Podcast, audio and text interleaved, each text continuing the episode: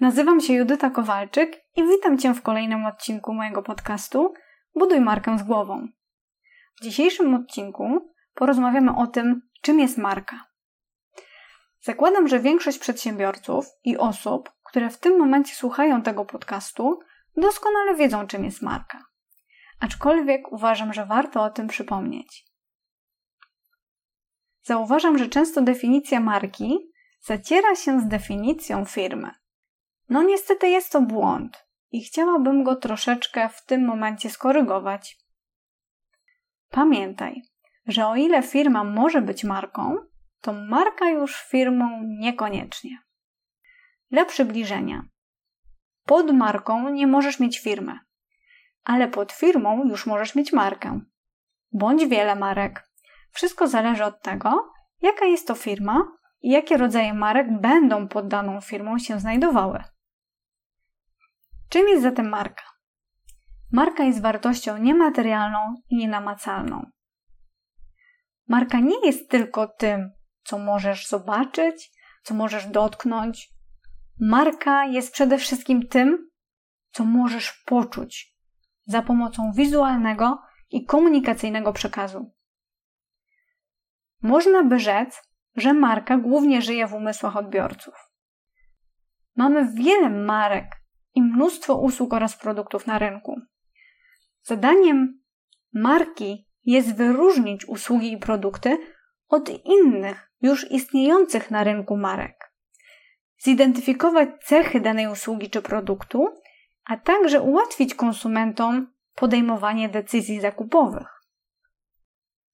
Istnieje niestety błędne myślenie dotyczące marki wśród przedsiębiorców czy osób prywatnych, a nawet wśród niektórych specjalistów, że marka to wyłącznie nazwa, logo, wizytówki, baner, elementy reklamowe itd. Tak marka to jednak coś więcej.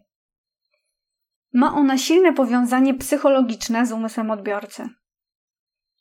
Kiedyś marki głównie stawiały na brandowanie swoich usług i produktów, nie opierając swoich działań na szerszej komunikacji czy większych wartościach. Opierały one swoje działania na twardej sprzedaży.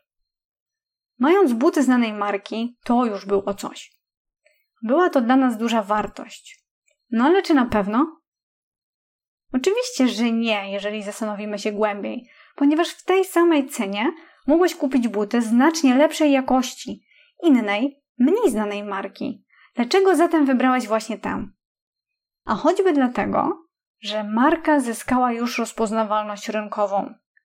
Miała też bardzo dobrą opinię, a sama komunikacja tej marki wpłynęła na Twój umysł. Ta marka zakotwiczyła się w Twojej podświadomości.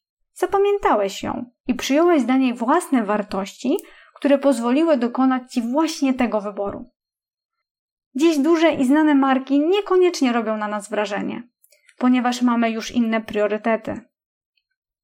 Potrzebujemy dziś poczucia bezpieczeństwa, pozytywnych emocji, które grają z nami oraz wyższych wartości, jakie niosą za sobą marki. Dlatego wybieramy właśnie te, które nam to oferują, które pozwalają nam poczuć, dają nam te doznania, a my możemy się z tym utożsamić. Często słyszę: Ja nie mam możliwości, aby przebić się na rynku ze swoją marką, bo jest kilka dużych marek, które są mocno zakorzenione na rynku i są też bardzo znane. Nie mam szans być na równi z tymi gigantami, i tak dalej, i tak dalej. Wtedy odpowiadam: Oczywiście, że nie masz szans walczyć z takimi markami i nigdy na równi z nimi też nie będziesz. Mało tego, nawet nie jest to Twoim zadaniem. Twoim zadaniem jest budować markę zgodną z Tobą, bez oglądania się na innych czy inne marki. To jest Twoja marka, Twoje centrum dowodzenia, nie ich. I ma być budowana na Twoich zasadach, zgodnie z Twoimi wartościami. Jeśli myślisz, że Twoja konkurencyjna marka, która jest już wiele lat na rynku i jest bardzo znana, ma zawsze u konsumentów pierwszeństwo wyboru, to uwierz mi, jesteś w błędzie. Dziś odbiorcy kierują się czymś zupełnie innym. Wybierają częściej mniejsze marki, bo widzą w nich właśnie coś dużego.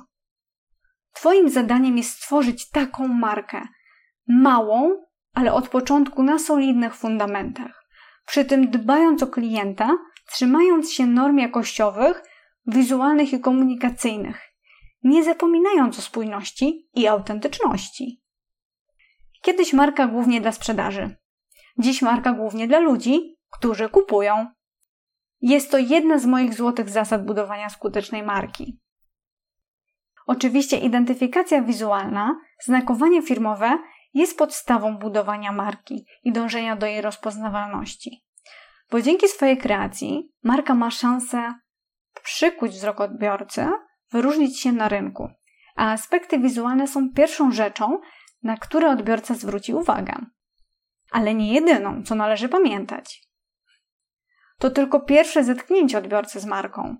Po takim zetknięciu następuje decyzja odbiorcy. Czy marka go zainteresowała? Czy jej wartości pokrywają się z jego wartościami? Czy styl komunikacji marki jest odpowiednim stylem i tym podobne? Czy jednak po pierwszym zetknięciu taki odbiorca nic nie czuje do marki i przychodzi obojętnie, czekając na inną markę, do której to coś poczuje i wtedy będzie chciał z nią zostać? Chcę przekazać Ci, że sam wygląd marki nie zamyka jej definicji. Mając system identyfikacji wizualnej, nie możesz powiedzieć, że masz już markę. Właśnie od teraz zaczynasz ją dopiero budować. Markę się buduje, jak dom. Fundamentem jest strategia i system identyfikacji wizualnej, a każdą kolejną cegłą jest odpowiednie działanie. Działanie niosące za sobą konkretne odczucia, wartości i emocje. Ode mnie dziś na tyle. Dzięki, cześć.